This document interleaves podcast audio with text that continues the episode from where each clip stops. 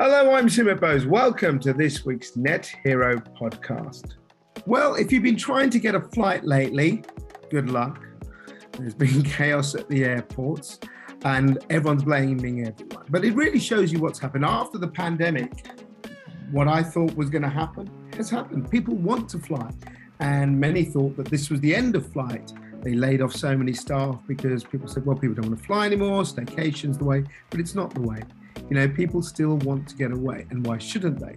But the question is, how do we make aviation more efficient?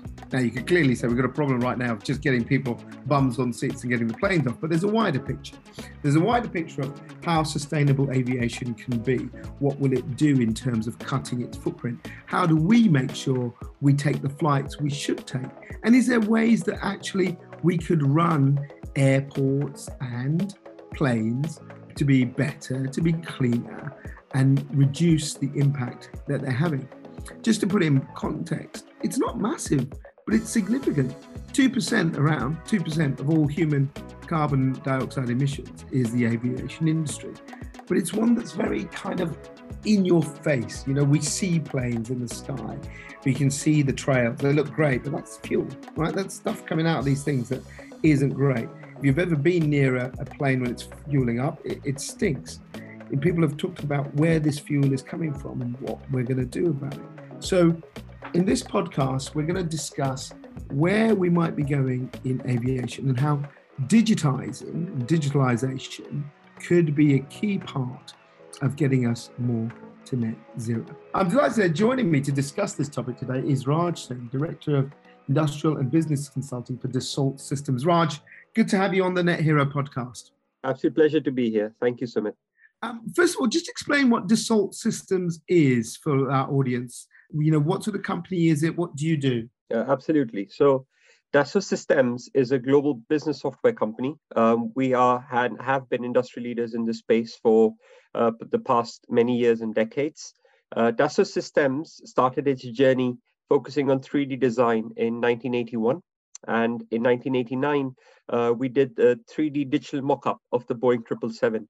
And for the last 40 years, we've led the renaissance, the industrial renaissance in this space, starting with 3D PLM, uh, product lifecycle management in 1999, and then in the 2000s uh, and the 2010s, uh, focusing on what we call the 3D Experience Platform, which is an end-to-end collaboration platform that can be used across different parts of an organization from design, simulation, engineering, manufacturing, all the way through to the supply chain. And where we are now, uh, for the past few years, we've been focusing on what we call the virtual twin experience. And I'm sure we're going to talk about that uh, in more detail as we go through this podcast. Yeah. Today. So, so you work with the aviation sector, is that right? So you talked about Boeing. So are you sort of, you know, as a company, is your history in looking at how planes are designed to make them more aerodynamic, or or what do you do?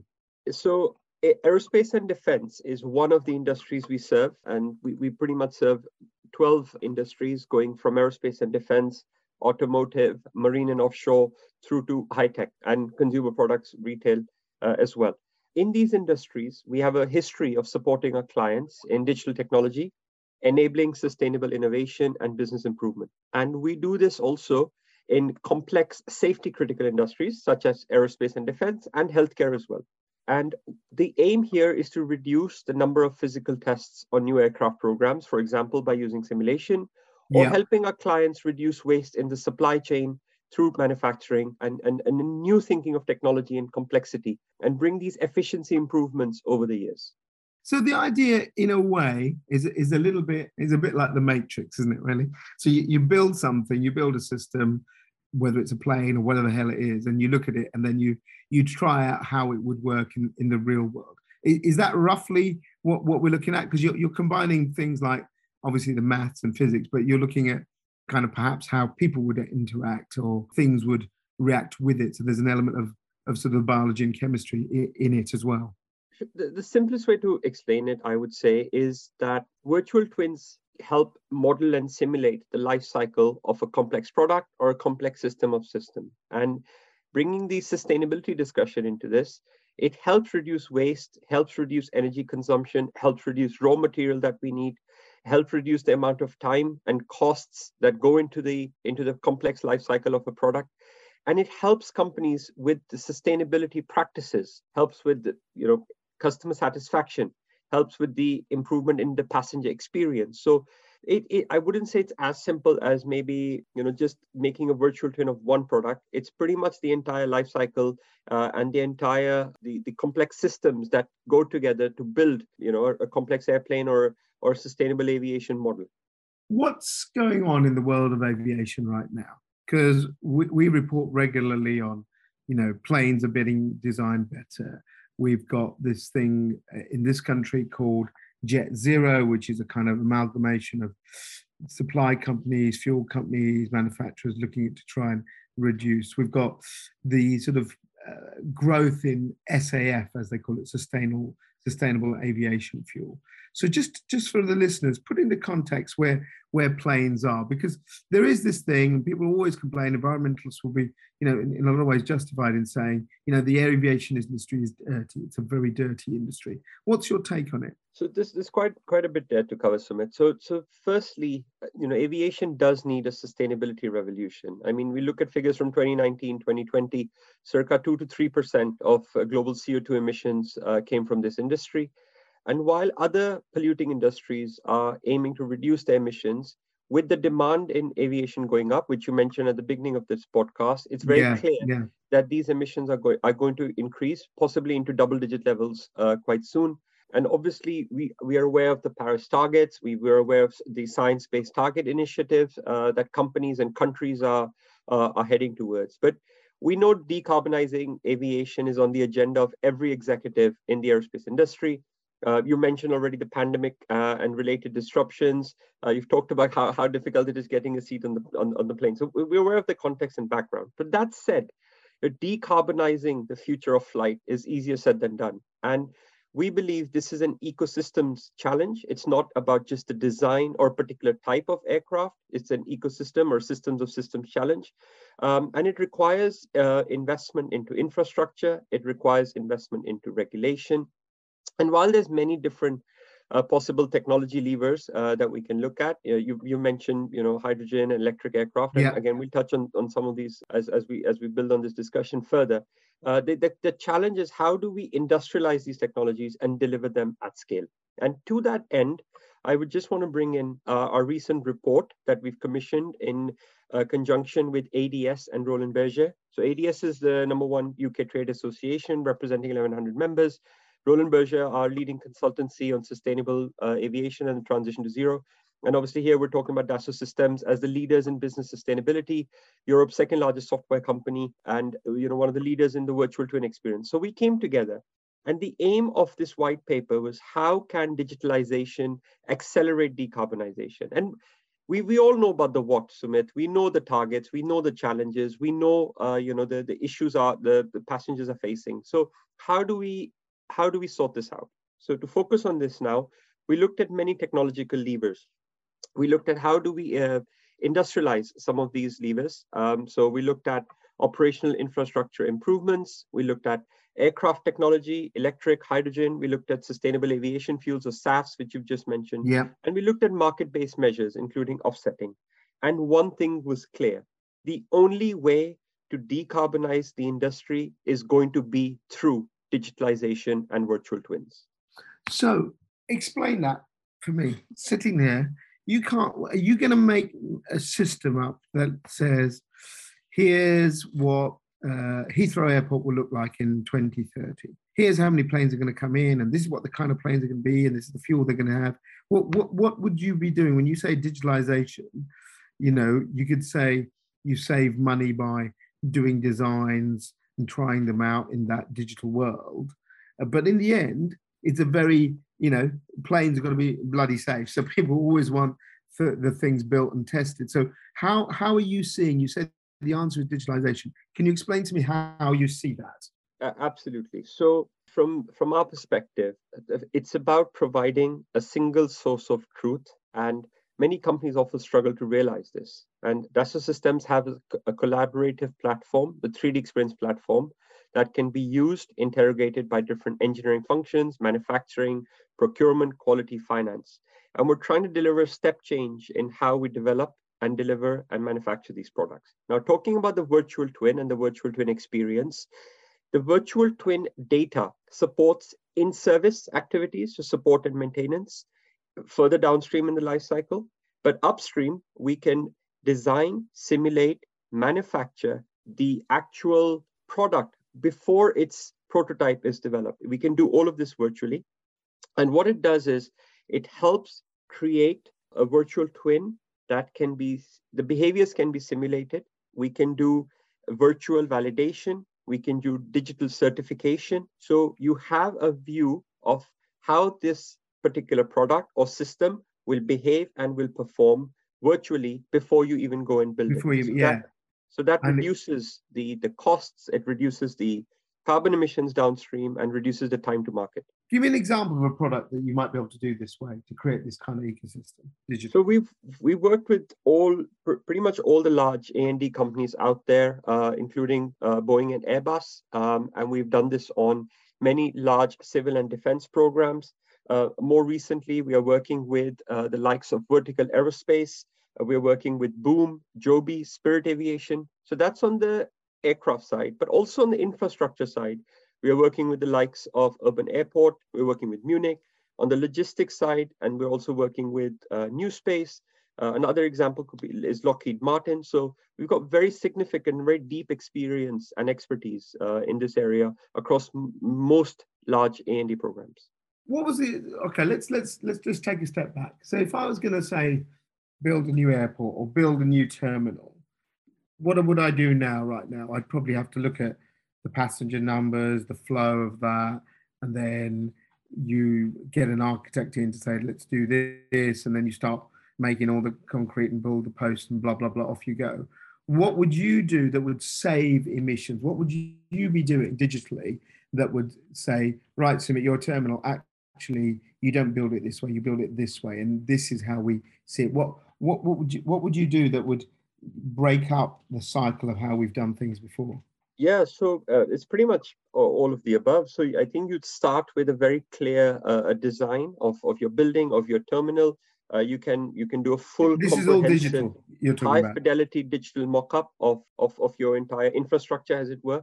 And you can even simulate passenger flow, you can simulate airflow, you can simulate the impact a, a certain number uh, of activities uh, will have on that environment you're designing. And you can you can run many different models and iterations and simulations uh, with the with the advancements in technology. You can do all of these simulations virtually, and you can run successive uh, simulations to come up to an optimized outcome that you will end up using. And not only we don't only stop there sumit. This can then be connected to the systems of systems. So how does this particular building or terminal interact with the with the air vehicles? How does it interact with the services you need to provide? And we do this for the aerospace and industry through what we call the ISEs and the IPEs so we have the industry solution experiences, depending on the part of the life cycle you want to focus on. And then we have the industry process experiences that drill down into the processes. And the, the passenger experience and the end-to-end customer experience is also part of this model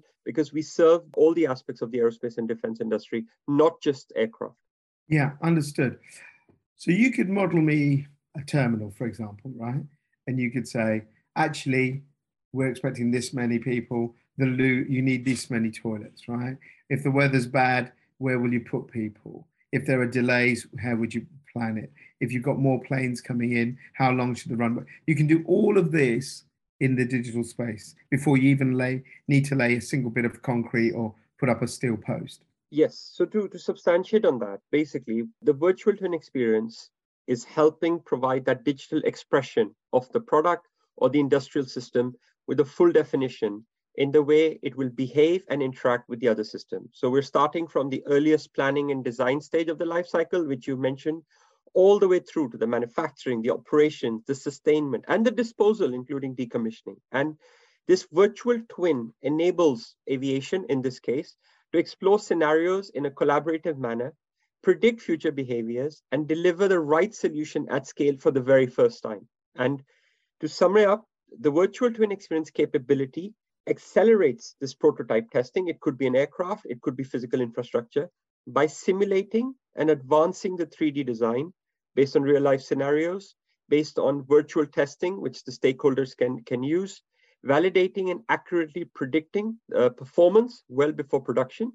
And this way you can obtain some critical validation right at the design stage while reducing emissions, reducing cost and waste, and the use of very limited resources. I get it. But here's my question to you. How accurate is this thing you're making? Right. And actually, before that, you've got to explain to me, Raj, what it looks like. So I get I get the feeling this is going to look like some bunch of, as I said, matrix code. Does it look like an airport? You see a picture of it, and you have little people. Can you give us a description, because this is radio, how these digital twins actually look, or is it just a bunch of numbers like a spreadsheet? And if you know what it means, you know what it means. No, absolutely, absolutely not. It's not spreadsheet, and it's not a bunch of code, and it's not just data that you will be staring at. You will be looking at a high fidelity digital mock-up of what you will see in the real world. So uh, just to give you a very simple example, in the manufacturing space, let's say you're designing a factory that's going to produce uh, some of the, the components that are going to be used in this building, for example. Right, yeah. You can design the actual factory design and layout of that facility virtually before you ever set foot of any equipment in that space. So how will the systems work? This was, I'm talking a, a video essentially that can, that will look exactly like your real facility. Where will the robots right. go? Where gotcha. will this production line move? Uh, what about the AGVs, the automated guided vehicles? How are these going to interact with the with the delivery of products in the what is the flow? So, so as a human, I, I can see a TV picture. I can see like a video of, of, it, of it. Yeah, you can see it visually. How do you prove that this is right? Because this is the killer thing, isn't it? And they, I always say, you know, there's the human factor, right? You could design something and it all looks great. How do you know that what, what you're designing digitally will be copied when you build the thing physically?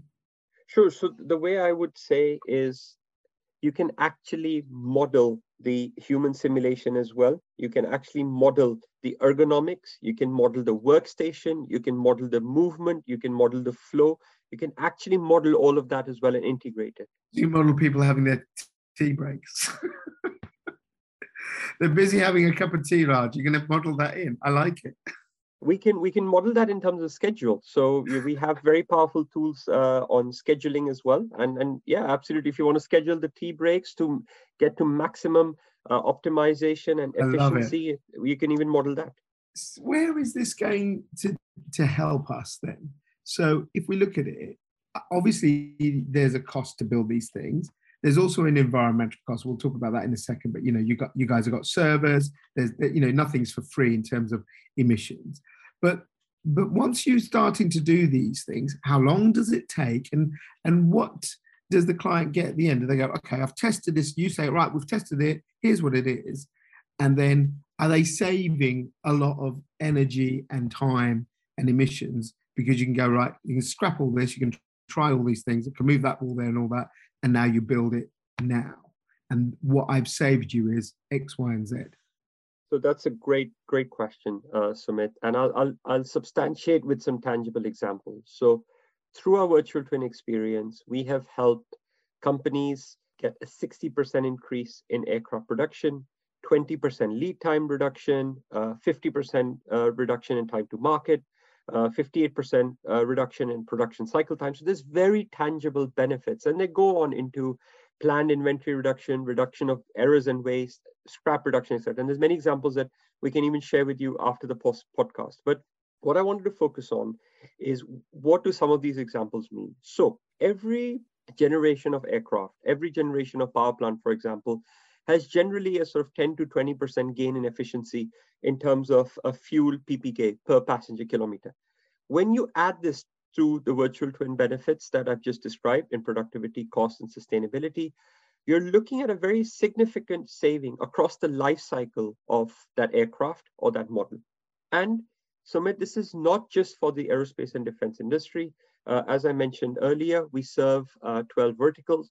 And I want to get in, pick an example from our CPG industry, the consumer packaged goods area, where we are working with a company called Amcor, who has set a goal to have a circular ecosystem by 2025. and we're helping them develop their packaging with more recyclability, more reuse, and a technology have, has helped them develop the prototype packaging design within the virtual environment that led to a reduction in weight of their bottles from 35 to 50% while reducing the demand for PET resin by more than 50,000 tons a year. So there's many of these tangible examples across other industries as well. And some of the aerospace and defense ones I already covered at the beginning of this podcast. It sounds, don't take the wrong way, Raj. It sounds too good to be true that, you know, you're talking about 60% saving. I mean, it's incredible. Is this something you think that will really, you know, affect the way we, we try and transition to net zero? This idea of building these these twins uh, and also, you, you, you touched on one other thing, which I'd like to pick up on, was how do you model the circularity? How do you model the life cycle of the plane and what will happen to it at the end and all of that? Because that's a really interesting one people are talking about. We're talking about the innovation we're having now with electric vehicles, for example, and everyone's worrying, what do you do with the battery? How do you get rid of it? What are you going to do with the components? So Two, points on that that, that I think I'd like you, if you can, to, to cover off. Firstly, before the white paper with Roland Berger, ADS, and us at Dassault Systems, uh, we also did a joint paper uh, between Dassault Systems and Accenture, which led to one of the topics being designing disruption with the virtual twin. It was highlighted that early design decisions can be linked to 80% of a product's environmental impact. And the reason I mention this, as we, uh, we've talked about the virtual twin, allowing teams of cross functionality to collaborate quickly and easily. We talked about simulating the consumer behavior, the design, engineering, production, supply chain environments in real time. We talked about reducing waste, making cost saving, accelerating time to market. But to answer your question, what this really highlights is that new opportunity of sustainability in design, of the circular economy, and you don't need to sacrifice success for sustainability. So how would we do that? So the virtual twin data supports in service, it supports the maintenance, but also we announced our chief sustainability officer recently announced a tool uh, that's been developed for life cycle assessment. It's called the LCA. And the aim of the LCA is for our customers to be able to use a quantitative method to assess emissions to land, air, and water from labor, energy, materials, and usage at all stages of a product's life cycle. And to answer your final question, how are we doing it? It goes without saying that we are using our technology to meet our own sustainability commitments. We're partnering say, to yeah. understand the full impact of the development and the opportunity in the usage of our own software to meet the net zero of our own operations by 2040. So you're you're using your own technology to cut your scope one and two basically you're, you're modeling what your business will this is like a this is this is turning into inception a dream within a dream. And, so we can we can model you're, you're modeling your own modeling. yes we're using our own software and we absolutely uh, have announced that we are planning to meet net zero of our own operations by 2040 uh, yeah. And obviously, we've announced the life cycle assessment tool that I've just talked about, which I think is, it can be a, a key differentiator for everyone listening to this podcast. Where can this go? Let's say uh, all of this, I believe, and I'm not doubting you, I'm just, I'm just saying, right, I get this, okay, this is great. Now, is this twin phenomenon, this digitization, which is really the, the heart of this podcast, digitizing to try and get to net zero, could we see this to be the way we do other industries, and you touched upon them, but building houses, schools, working out where we should put solar panels, where we, where we should build our, our wind turbines. But also the question is, is this really a solution for, for future things? It's not really something we can use for things we've already built. Or can we? I don't know. There's a, retrofit way of, of, of modeling, but I can see this working if you're going to build something new, you model it but you can't really or, or, can you model things where you go actually we need to bring this thing up and it's you know very leaky and it's not great and it's got it's not functioning well. We, we can do a model of how if we put a certain retrofit we can bring it up to scale. Yes.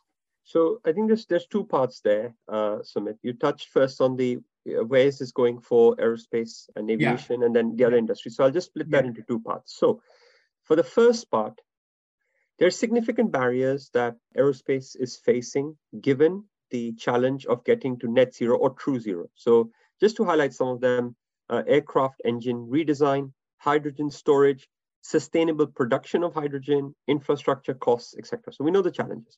Yeah, the yeah there's the, stories we cover all the time. Absolutely. Yeah. yeah. So, so, so the way I would see where this is going in terms of the the aerospace sector to to begin with is to split that into three parts. First, let's just talk about smaller aircraft with shorter ranges.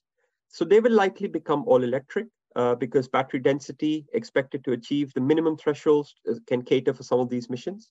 The second part, let's talk about larger long haul aircraft, and they will have to rely on sustainable aviation fuels because all electric, hybrid electric, or hydrogen solutions will face uh, power density challenges because of the, the weight and the range that they need to serve.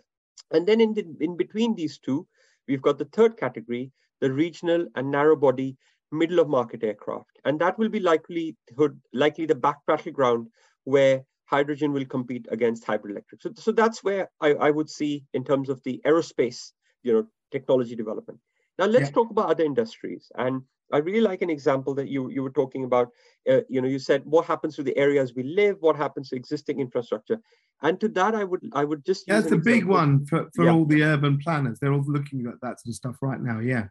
So, so again, Dassault Systems is one of the leaders in the smart city development, um, and you know, collaborating beyond disciplinary silos, driving digital transformation in territorial, in urban projects to become more sustainable, more resilient, to become more more resource, um, you know, optimized. And one example where we've done this very tangibly is Virtual Singapore, where the, our software has been used to develop the, the virtual twin of the city of Singapore. And I, and I and we can share some information with you on that. And I highly recommend for you to go through it and even share share it with your readers. I, I think it makes for some really interesting and futuristic reading. I'm just stunned about that. Have you have you, have you modelled the, the Raffles Hotel in there, Raj?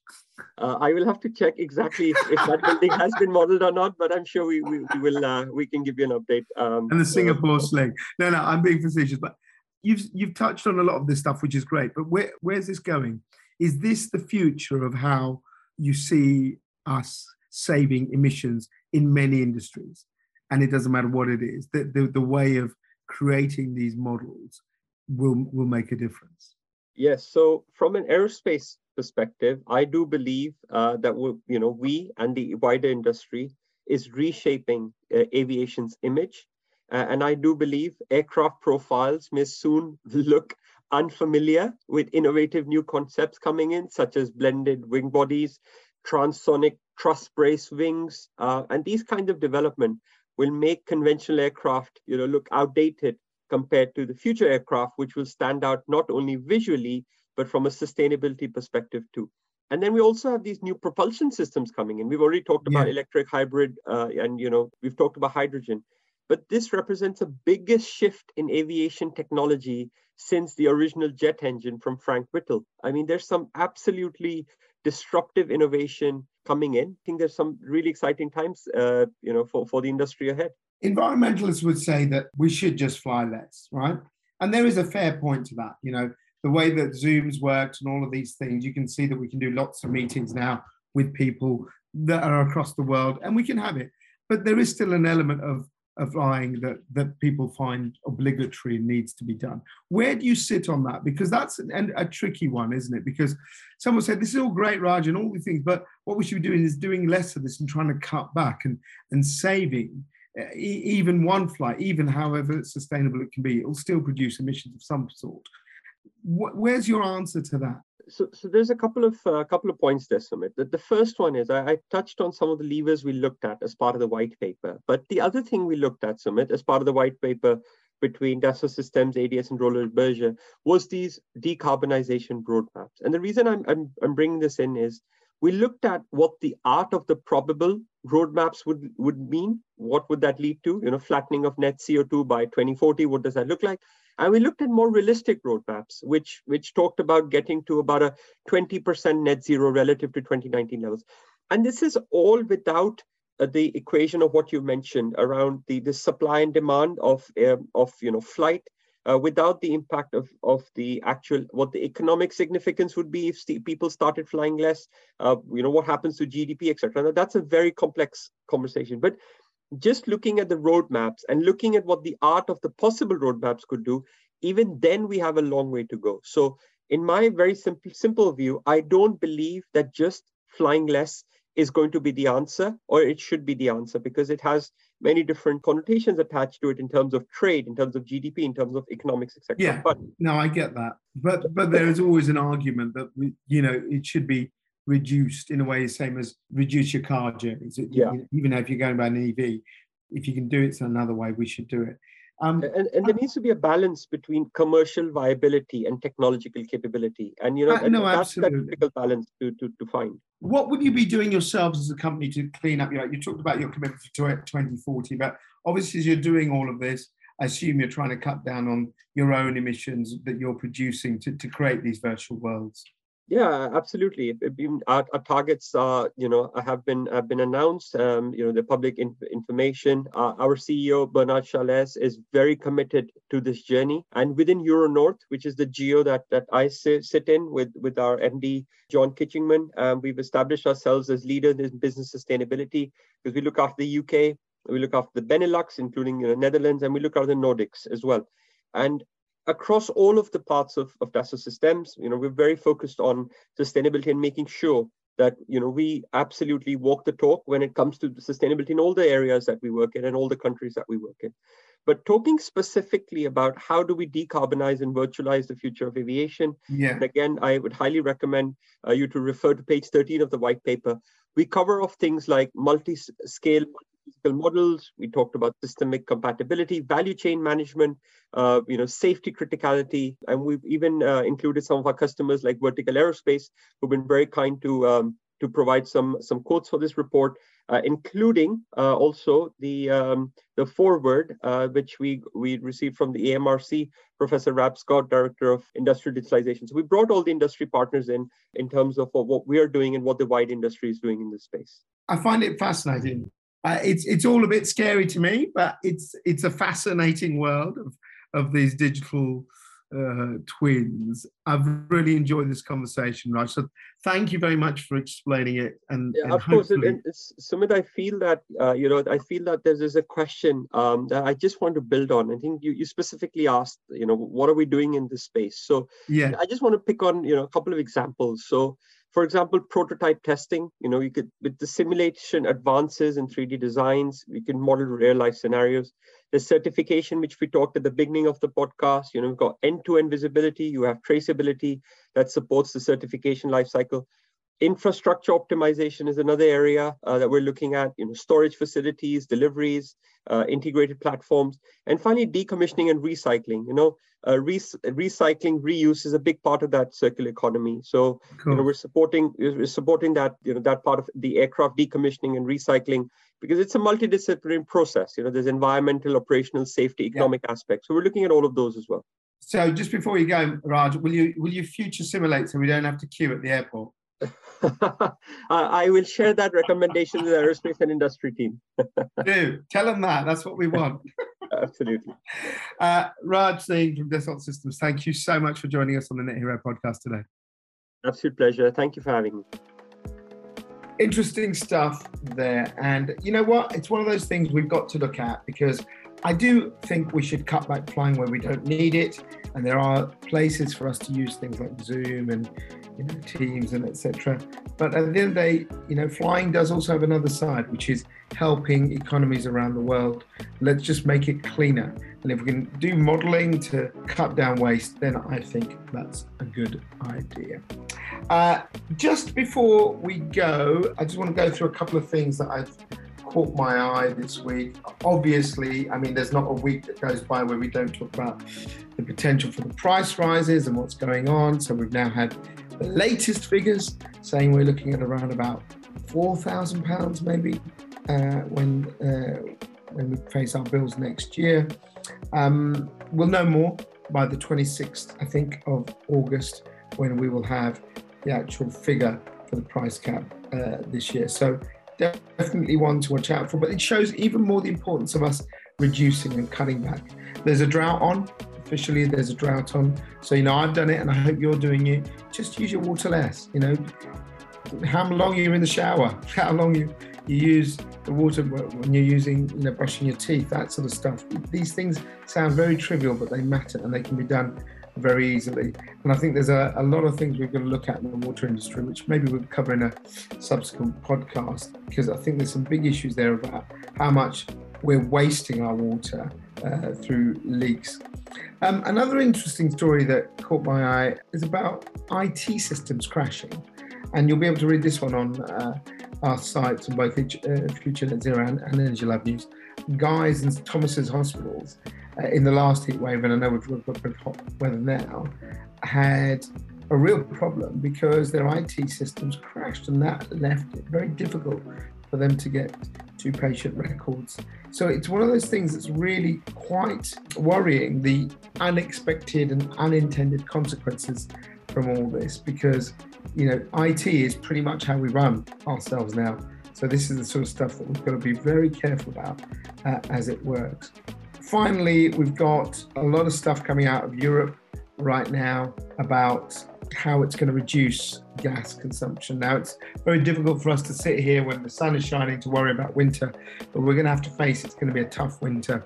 So, as of this week, uh, the EU has a mandatory, well, I say mandatory, it's it's a mandatory call for voluntary action, which you can explain that to me, to cut consumption in EU countries by 15%, and that is massive. So I will expect us to hear more stories in the coming days of countries following the lead of Germany, where maybe public buildings shut down or there's no hot water, or they're trying to reduce things.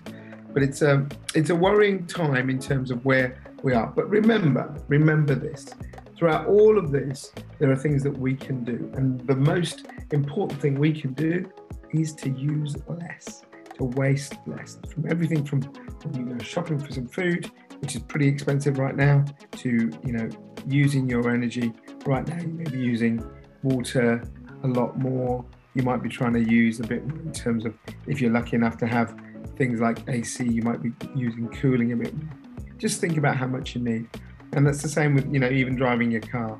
I had my AC on for about two minutes this morning in the car, and then I just wound the windows down. I just thought, what am I doing? I don't, need it. it. You know, just get get the fresh air. So look, I'm not trying to lecture anyone. Everyone's got to deal with what they've got to deal with, but I think things are going to get a bit tougher. So we need to make sure we are across things. Uh, before I go, plenty of great content on Future Net Zero. Lots of good stuff out there. Uh, check out the carbon column from Ellis, our head of carbon partnerships.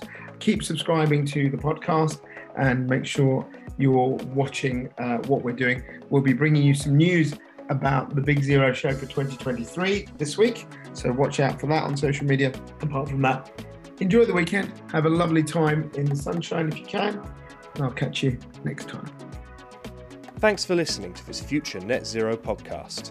Please follow us on social media and subscribe to the website at www.futurenetzero.com. Future Net Zero Better business, better planet.